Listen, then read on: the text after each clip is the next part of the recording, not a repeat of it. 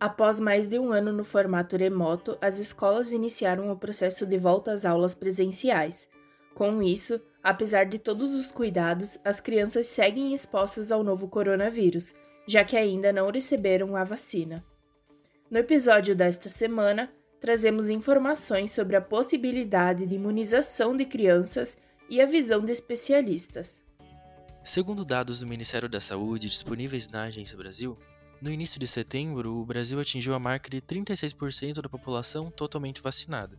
O país também atingiu 83,4% do público-alvo de 160 milhões de pessoas acima de 18 anos com pelo menos uma dose do imunizante.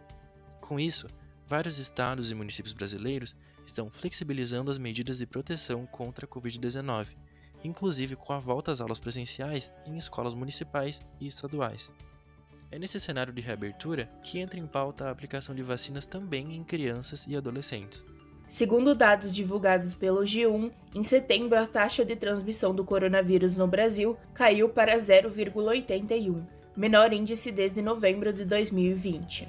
Porém, dados do dia 21 de setembro, consolidados pelo Imperial College de Londres, revelaram que a taxa de transmissão da Covid-19 no Brasil registrou a maior alta desde junho de 2021, com indicador semanal de 1,03. Em entrevista ao G1, Marcelo Otsuka, que é infectologista e coordenador do Comitê de Infectologia Pediátrica na Sociedade Brasileira de Infectologia, explicou que, em relação ao total de mortes por Covid no Brasil, a incidência de casos entre crianças não é considerada alta, mas não deixa de ser preocupante. Atualmente, no Brasil, não existe nenhum imunizante autorizado pela Anvisa para uso em pessoas com menos de 12 anos, mas adolescentes acima dessa faixa etária já estão sendo vacinados com o imunizante da Pfizer. No mundo, a vacinação de crianças a partir dos 3 anos só ocorre atualmente na China, com a Coronavac. Em território brasileiro, o pedido do Instituto Butantan para ampliar a faixa etária com a vacina foi negado pela agência reguladora, que apontou a falta de estudos de fase 3, que são os específicos para determinar a eficácia do imunizante. De outros países, como Estados Unidos, aguardam a liberação para iniciar a vacinação em crianças. O Chile se tornou o primeiro país do continente a vacinar esse grupo de 6 a 12 anos, e o imunizante utilizado foi a Coronavac. Para compreender a realidade brasileira, entrevistamos Maria Clara da Silva Valadão, doutora em Medicina e Pediatria pela Pontifícia Universidade Católica do Rio Grande do Sul e médica do Serviço de Infectologia Pediátrica do Hospital Universitário de Santa Maria. A médica explica que a vacinação em crianças acompanha os testes realizados em adultos. A vacina tem que se provar efetiva e sem efeitos colaterais uh, mais graves. Então, isso primeiro é feito na população adulta, depois são testadas em crianças, gestantes e outros grupos etários. Mas ah, não há grandes diferenças entre as vacinas. Na verdade, não há nenhuma diferença. A vacina da Pfizer, que vai ser aplicada nos adolescentes, é a mesma vacina que já está sendo aplicada em adultos.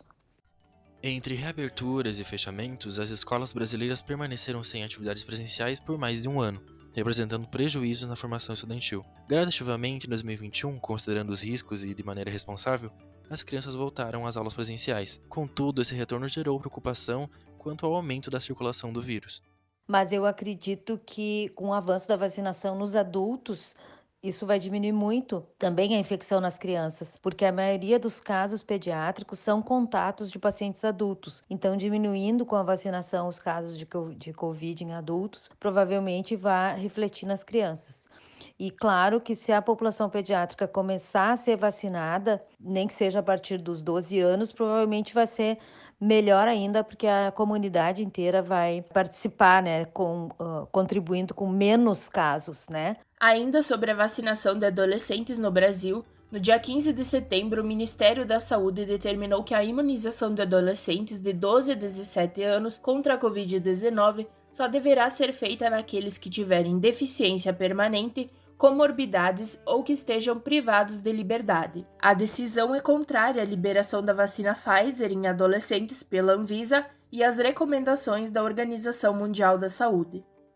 Segundo o G1, o ministro da Saúde Marcelo Queiroga vem criticando os estados e municípios que resolveram manter o calendário de vacinação em adolescentes mesmo após a decisão do ministério. A cidade de São Paulo e alguns municípios do Paraná estão entre os que decidiram manter a vacinação.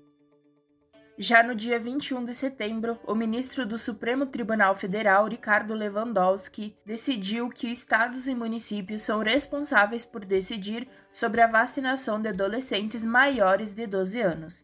Ele também afirmou que a suspensão pelo Ministério da Saúde não foi amparada por evidências acadêmicas ou científicas. Dessa forma, enquanto a vacinação de crianças ainda é motivo de debate entre especialistas, é de suma importância que a população permitida cumpra a imunização completa e continue seguindo as medidas de restrição, para assim proteger também os grupos vulneráveis, como são as crianças.